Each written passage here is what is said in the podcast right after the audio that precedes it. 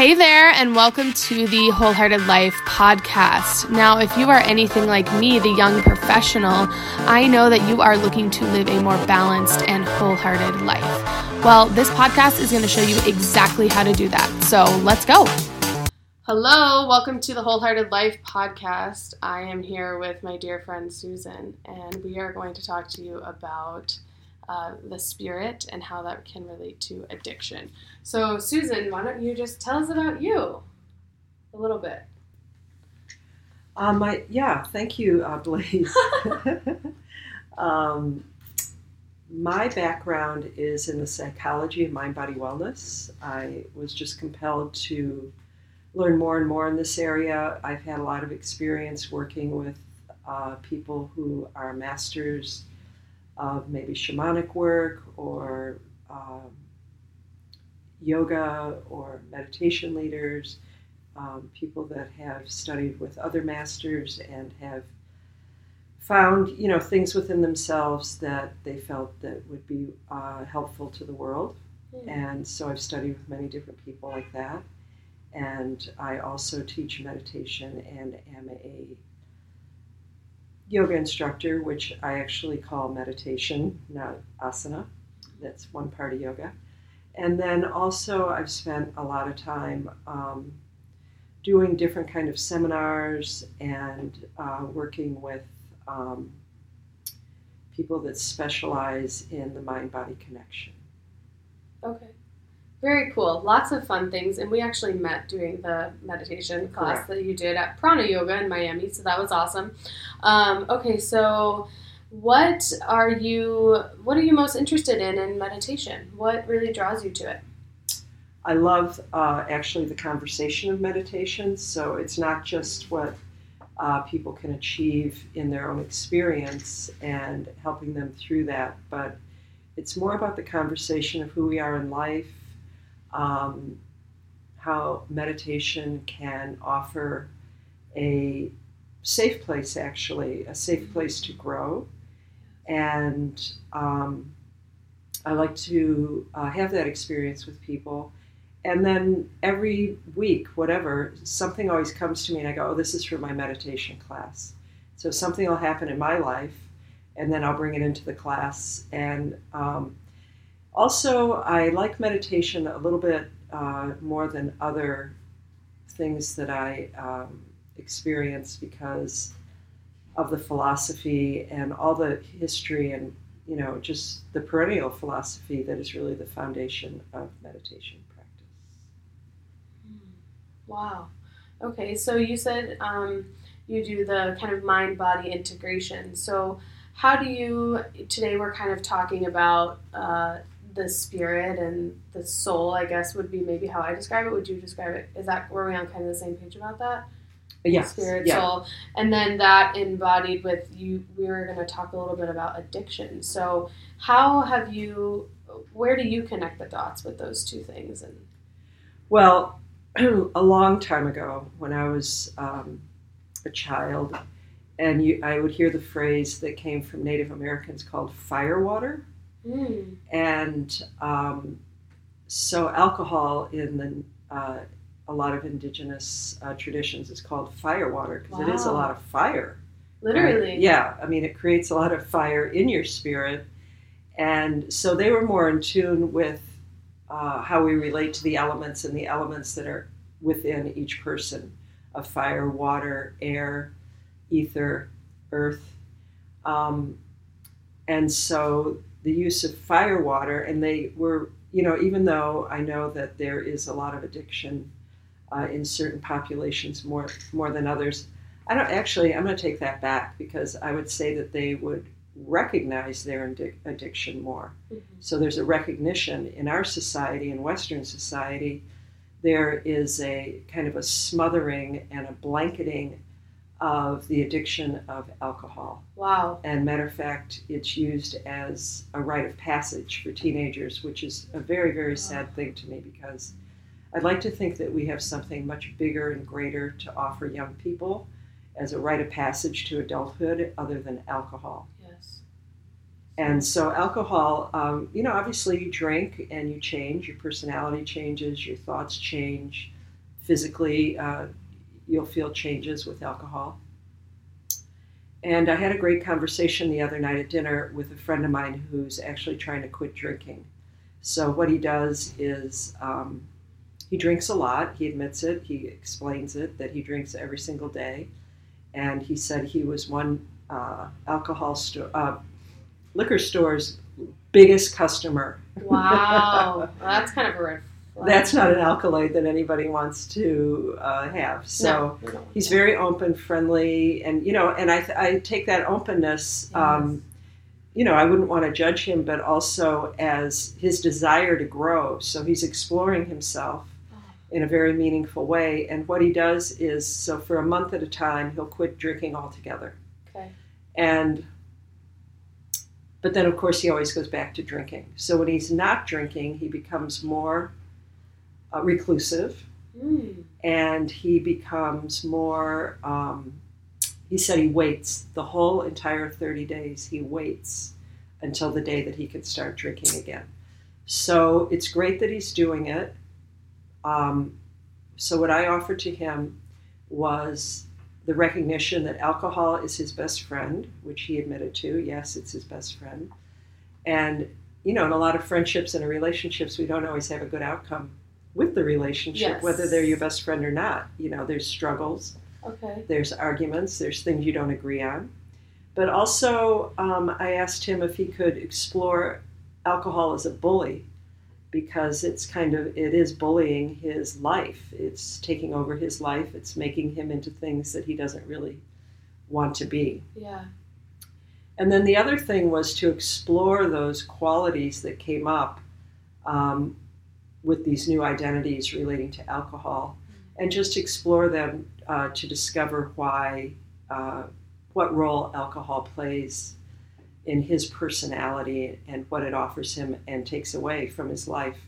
And then the big question would be, who would he be without the alcohol? Mm. because there's an awful lot of time, money, and energy invested in sitting and drinking. So, um, so for many people, this really deep dive into alcohol, drugs. So it could be anything too. Right now, something that's popular is binge TV.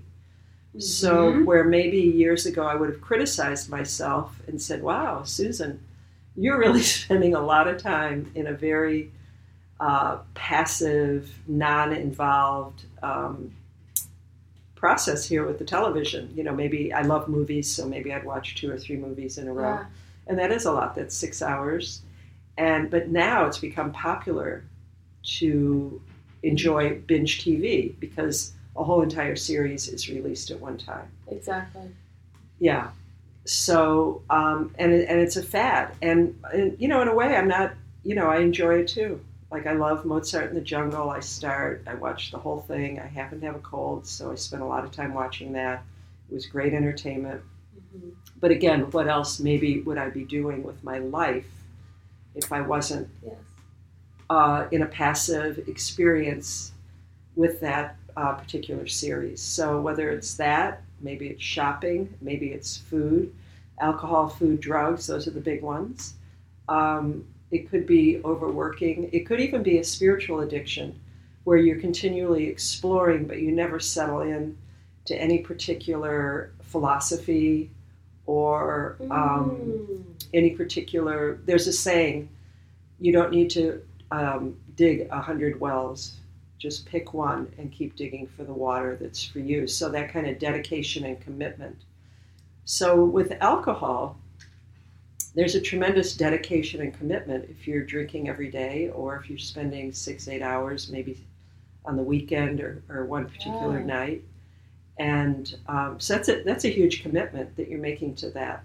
Right, and then it kind of pulls from it pulls energy from other things that you could be doing, and then it pulls energy the next day because you're Don't hungover well. and you don't feel well, and then you're not productive. And um, I have a question for you. So I find that when I drink, uh, if I only drink maybe once or twice a week, but if Uh-huh. I drink even two days in a row, I feel sometimes depressed that day after. So how Yes. do you, uh, you know, you work with clients on this kind of stuff. So what's been their experience, and what what's your experience with this kind of feeling? I mean, we know alcohol is a depressant, right? but I know some people that they're like, yeah, I, I totally get that, and some people are like, no, I've never gotten that in my life, and I wouldn't, I don't have depression or anything like that, but I, I find that interesting. So, what are your thoughts? It is really interesting. You know, I think it's great that you recognize it. Mhm. So when you say that other people don't experience it, I would guess that they're not recognizing that it's happening to them. Sure. So, for instance, I was talking to a young girl, um, and she told me uh, she was in college, and she told me that on the weekend, starting on Fridays, when she and her friends would get ready to go out, they would each buy a fifth of vodka, Mhm. and they would drink it before they went out. The whole thing? No, if they would drink like half, Oh gosh. and then they would go out. So they already drank a half of a bottle of vodka, so they probably didn't actually buy that much alcohol when they were out. They maybe they would have one or two drinks because their motivation was to save money. Sure, I've heard that one. So, or they might not have had any drinks after the half bottle because that's pretty excessive. So this would go out on the weekend with her, Mm-hmm. and then I said, okay, so three days of really heavy, heavy, heavy drinking. Mm-hmm. Um, now, two to three days at least of recovery where you really probably don't feel your best. And then after that, back to the drinking. Mm-hmm. So you're in a cycle. And yes, she did have depression. She had a lot of anxiety. She had a lot of issues going on um, that she hadn't recognized in herself that were related to alcohol. And then, of course, her experience with uh, young men was not positive because she wasn't uh, really present or coherent Yeah. um, when she was meeting other people when she was out. So another person I know um, had a similar kind of thing going on, and so the depression. When I was a kid, they would say alcohol causes depression, but when I started drinking, I did not recognize it. Mm. And it took actually a long, long time to recognize it. And I was like, wow, just what you described. I feel really, Just down. yeah, it's down. And then some people might say, oh, I'm tired today. Oh, um, I don't know. I just don't feel quite right today. They might describe it. They don't have the courage to admit to themselves that it was related to the alcohol. So, yeah, it definitely has that quality. It's very, very real. Like gobbles up your B vitamins like a little Pac Man, you know? Really? because B vitamins are water soluble. So imagine it's all Yes. going through your system. Yes. But um, so another way I think of alcohol is like a slow drip on the liver. Mhm. You know, drip, drip, drip of alcohol. It's you know obviously very uh, toxic to the liver, and so if you were a frequent drinker. Um, it would be a good idea to do a liver cleanse. It, it's a good idea to li- do a liver cleanse periodically anyway, like you just do some juices Yeah. and give it a rest, give the body a rest. So, but we're really talking, so these are like a lot of the physical. I always talk about what happens physically, Okay. but then what's happening emotionally and spiritually because the mind body connection is on a continuum. So the body is the concentrated energy of the of, of your energetics, of the energetic spirit of the body. The body itself is the concentrated energetics. And then when you go on the other spectrum, you know, you have your spiritual and soulful kind of energy. Yes. So these, like if you push them together, you can push them together and, and take them apart like taffy. They're constantly playing ag- against each other.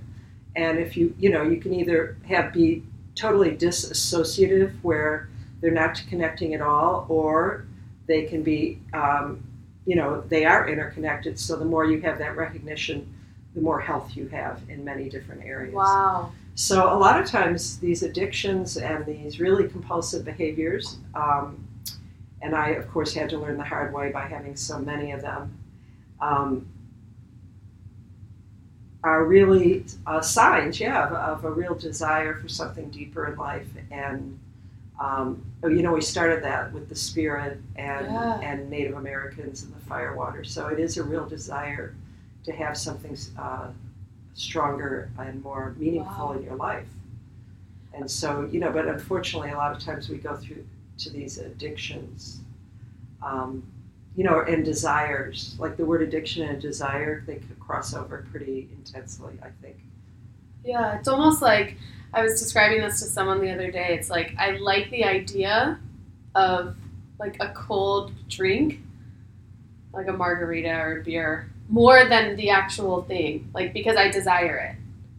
But then on the same, So you're desiring ceremony, the Yes, ceremony of the sitting. ritual. Yeah, and I think that that is really important. And Mhm. ritual is a very Yes. important um, aspect of humanity. But you know, that's why I said alcohol is the ri- ritual of young people, especially in the college environment. I think for a lot of people in the high school environment, that's when they first start, and so that is their ritual. So we need to provide uh, healthier and more deepening rituals than alcohol.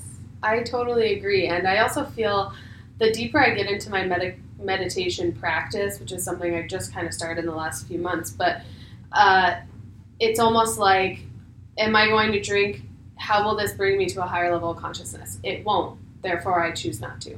I That's love been that. kind of like my pro- like thought Yeah. process. Do you know what I mean? I know exactly what you mean. I think that is really, really great. You have a lot of um, really good awareness about. Thank you. Yeah, yeah, you do, because that that's what's important. So you know Wayne Dyer, he was very, um, he was on PBS a lot. He was a great spiritual leader. He wrote the Erroneous Zones. That's where he became famous. Very connected with Louise Hayes. He passed a few years ago, but he always tells people it was probably maybe 10 years ago or so that um, someone told him, they said, if you keep drinking, you're never going to get where you want to be. And so he Mm. totally, he said it wasn't, he was not a big alcohol drinker, but it was, you know, more uh, like beer. Yeah. And so he just gave it up completely Yeah. because it alters, you know, another thing that happens physically is the pineal gland gets calcified. Okay. And What's the pineal gland? The pineal gland is, you know, in your brain, you have like almost right in the center of the brain are all these super great glands that regulate uh, so many important functions in our body. So the pineal gland is directly behind your eyes. And Yes. Yeah, Mhm. and it's actually designed just like an eyeball. So that's why the third eye is at your eyebrow center and goes directly back into the pineal gland. So something that's great to do is um, you can go on YouTube and uh, you can Google pineal gland, and there's all different kind of sounds to help activate and uh, help the pineal gland grow. So if you're listening to theta sounds or some of the um, different levels, it's a really powerful way to start to activate it. So that's where you know a lot of your intuition is with the pineal gland and the connection to um, you know the greater spirit, the third eye. So all those qualities come through that. Um, and so another thing physically, let's say you're in child's pose and your Yeah. forehead's on the ground, that massages the pineal gland.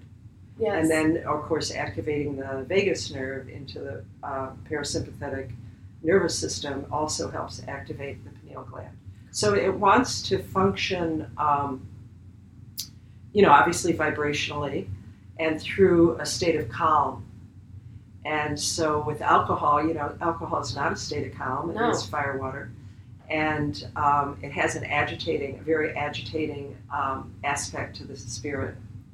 Yeah. So, what would you say to? I'm kind of just thinking, like, what would you say to the person who is maybe ready to? I, I kind of feel like I have two folds to the question. So, like, what would you say to the person who is maybe struggling with their relationship with alcohol, and what would you say to that same person who's then trying to build a deeper connection with their themselves?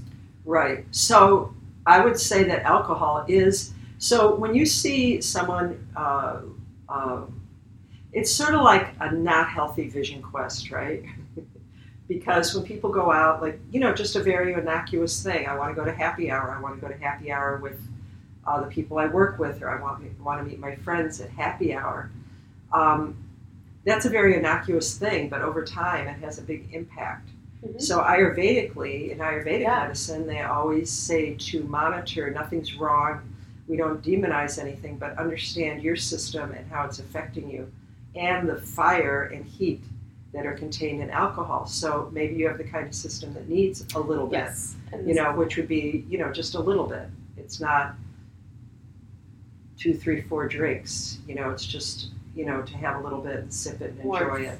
So, um, you know, one thing is to slow down, really slow down and recognize how things are affecting you. But another thing is that there's so much conditioning of acceptance of alcohol that you could have, uh, you know, an emotional situation where you're like, I don't really know how to relate to people unless I have a drink in my hand. Oh. So you have to choose something else. Okay, so this brings me to an interesting experience that I had with someone that, um, a dear friend of mine that I think is struggling. We did something sober together. And for me, that's normal because I do, you know, I'm Yeah. fitness, I'm doing yoga, I'm meditating, whatever. But we like we went rollerblading together. This was like years ago, but we weren't drinking or doing any like drugs or anything. So I don't do that stuff, and it was like weird. Like it felt weird, and I and sh- she is such a social person that it was interesting to me now that you say that that like there was this awkward energy. Like I felt bad that we were sober. Is that weird? It's So, sad. I Yeah. think. It's And so that makes me think that, you know, there's this big social piece that people use it. Obviously, we know people use it as a crutch, but I think it's deeper than that. It is deep. I think it's deeper than that too. Like you really have this thing where you just don't know how to relate. So many people I know that are, that are successful with AA. Mm-hmm. Uh, excuse me. Their circle of friends a lot of times are in also in AA, which is helpful because Yeah. they don't have to uh, worry about the alcohol issue. But then when they go places where there's alcohol, you know, parties, whatever, they just don't stay long because it's not interesting to end up in garbled conversation, you know? Yeah. After, you know, whatever, two hours, probably it starts to, the conversation probably starts to go south. Oh, yeah. And um, the funniest person to someone drinking is the person that's drinking. It's Yes. never funny to the other people. I know. I know. You're You so right. And, you know, and it is sad, you know, and it does affect our relationships with people. So I think you have to be ready, you know, you have to really desire that change and be ready to, to, um, to take it on, take it on like, you know, for the betterment of yourself and, and other people.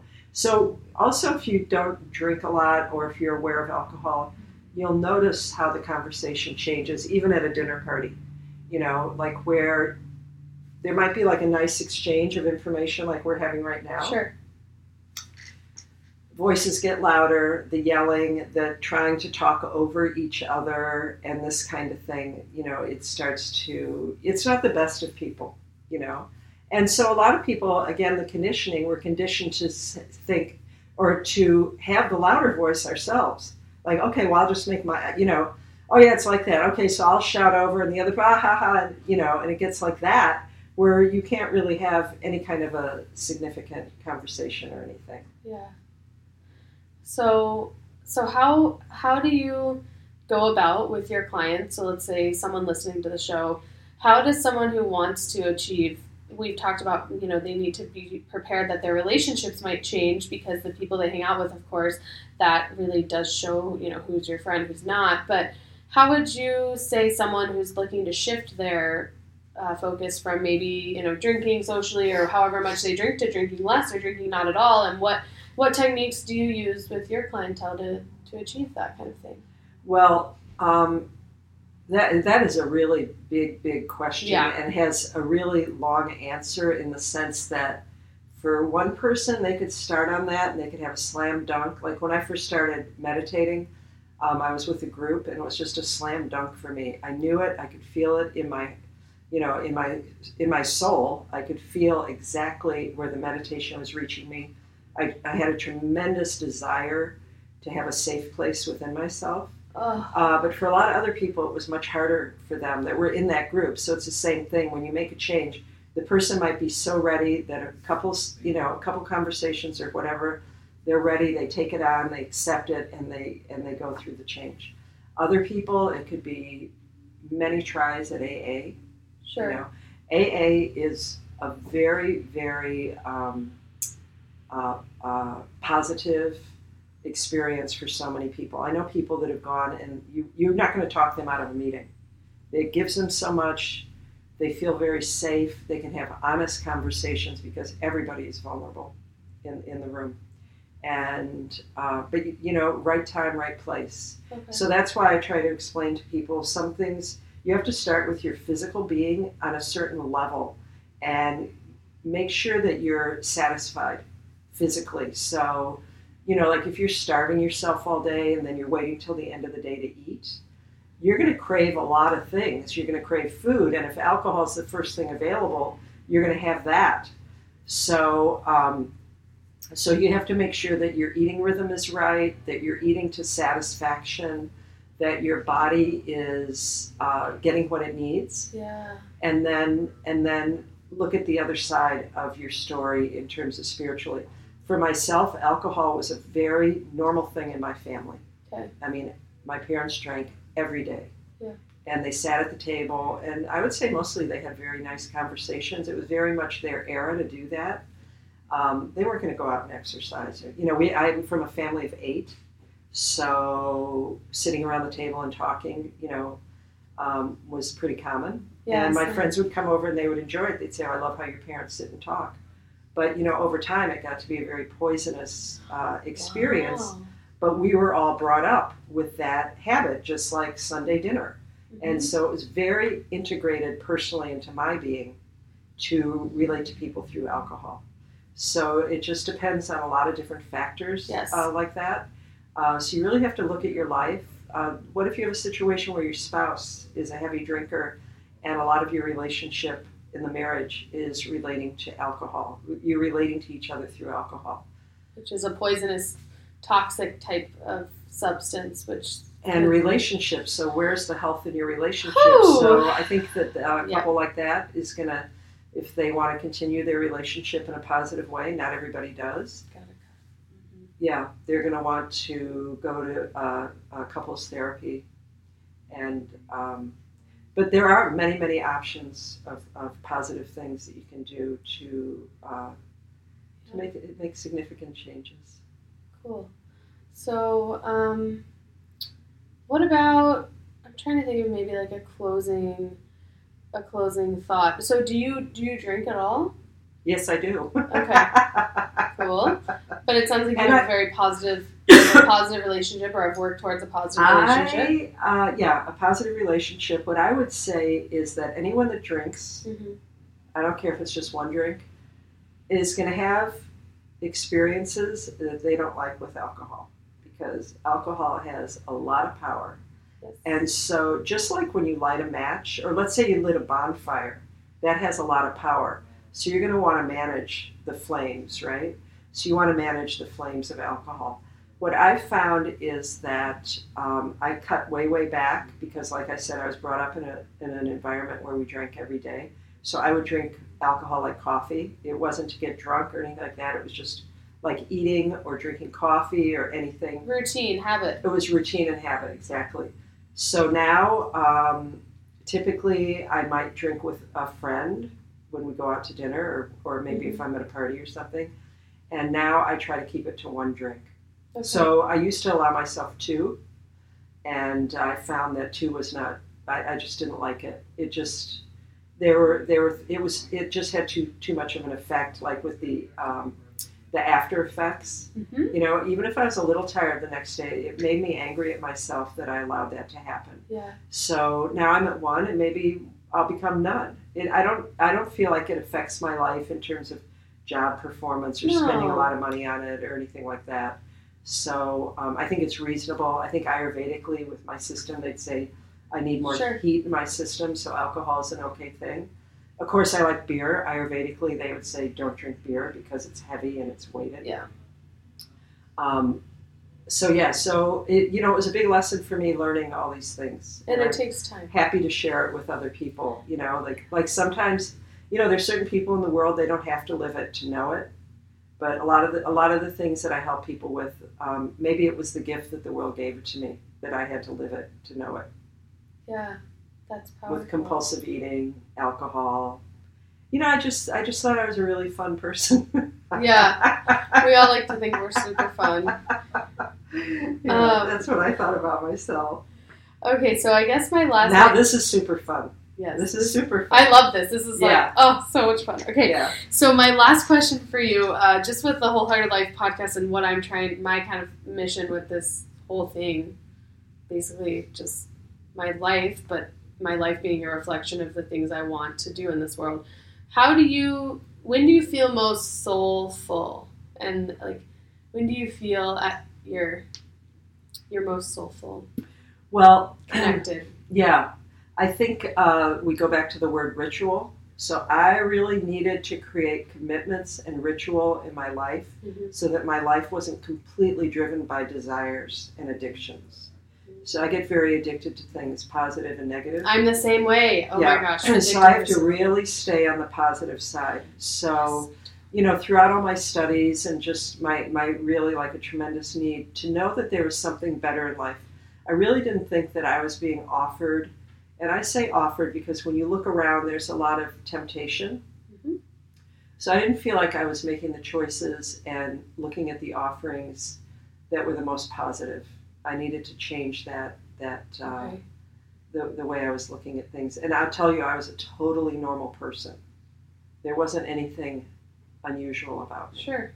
And so to heal pain, to create ritual, to bring out the best in me, I needed to make a lot of changes because some of that was muffled. You know, because our society is driven by gossip. And that's a very poisonous uh, conversation to have with people.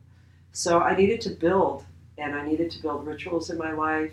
Right. I needed to find ways to express myself so that I could both be vulnerable but be safe. And I just started expressing myself more and more. So one thing I do is I paint. Right now I'm doing a Buddha series, not because I'm a good drawer, I am not. Um, but I love painting. I love abstract painting. So Beautiful. people come in the house and it's so funny. Sometimes they compliment them, which is fine. I, I don't I, I'm not doing it for that reason. But sometimes they'll go, "Oh, you, you got your therapy out." No, it's not therapy. It's a part of me. Or, "Well, you Busy. you reached an age where you want to have that kind of expression." No. Huh. I for always the age in there. right. I always I always felt I always wanted the freedom to express myself. Oh. So we have these kind of really subliminal judgments about different activities in life that are super positive, super fun. Um, you know, like like rollerblading. You mentioned there's like an age. Right now, I'm scuba training. I'm getting my scuba Yeah. certification, and someone said to me, "Why now? what do you my mean? Why is- now? Why not?" Exactly. Yeah. Okay, so painting. That's really beautiful. Um, cool. That's interesting to me because I have always felt compelled to. This is kind of a side note, but I always felt compelled to dance, and I grew up wanting to That's dance. And my yeah. mom, I have three brothers, so I never actually like danced growing up. It wasn't like I was neglected. She was just like, "Let's go swim and run and all right, that right, stuff." right. She had to keep them busy. exactly. So we were doing all that, and then like I remember like being in my live in my game room and like turning on music and wanting to dance, but not knowing how. And then like this whole thing developed, and now I'm a dance instructor. And so when you, You say are? yeah, and so when you say Oh. painting, that's how I feel. Like I feel it's that exactly dancing is me. thing. Like dancing is me because it's how I. I don't do it for money. I don't do it for how I look. I literally do it for me. Like on Sundays, my rest day, like I, I go to the gym and I just like dance by Uh-huh. myself. That's great. It's So- exactly like that. Now, if Yeah. somebody came up and wanted to pay you, you might say yes. Yeah, of course. But it's not the motivation. Like I like No. to write, and the idea of writing to be published. I've had a couple little articles on health and wellness published, but if I felt like I had to write to make money, that would that would be like putting salt on a worm. It would make me shrink yeah. because there's so much judgment attached Mhm. to that. And I really am fascinated by very famous people because as much as we admire them, I think they go through an awful lot. Oh, an awful lot to maintain that kind of presence in the world. Yeah. Um, okay, well, thank you so much. Oh, my pleasure. You Thanks are amazing. to me. Of course, that is what we're here for. And okay, so um, leave us with a quote. Leave us with something that can tie in this idea of spirit, or doesn't even have to be a quote, a thought, anything. Because you have, I noticed you kind of threw them in throughout the conversation. They were Oh. very like made me reflect, reflect, reflect. Oh, so if you yeah, have one yeah. you want to leave us with, and then we will Um, move on with our. Well, Okay. you know, I have mad love, like many people, for Rumi, and I Yes. find him uh, especially fascinating as a 12th century. He was a poet and a, and a philosopher, and and I try to imagine him walking down the street in his day to day life, and just anything by Rumi. Um, yeah, I mean, to to have his truth be my truth is Okay. really, really uh, powerful, amazing. Matter of fact, just thinking about it makes me cry. Oh. Yeah. Wow. Thank you so much. My pleasure. All right. Let's. Thank you so much for listening to the Wholehearted Life podcast. I hope you really enjoyed today's content, and I will be sharing more and more with you as the weeks go on. If you liked what you listened to today, please consider writing me a review and rating this podcast. I would totally appreciate it. Maybe just a few sentences telling everyone what you liked about the show.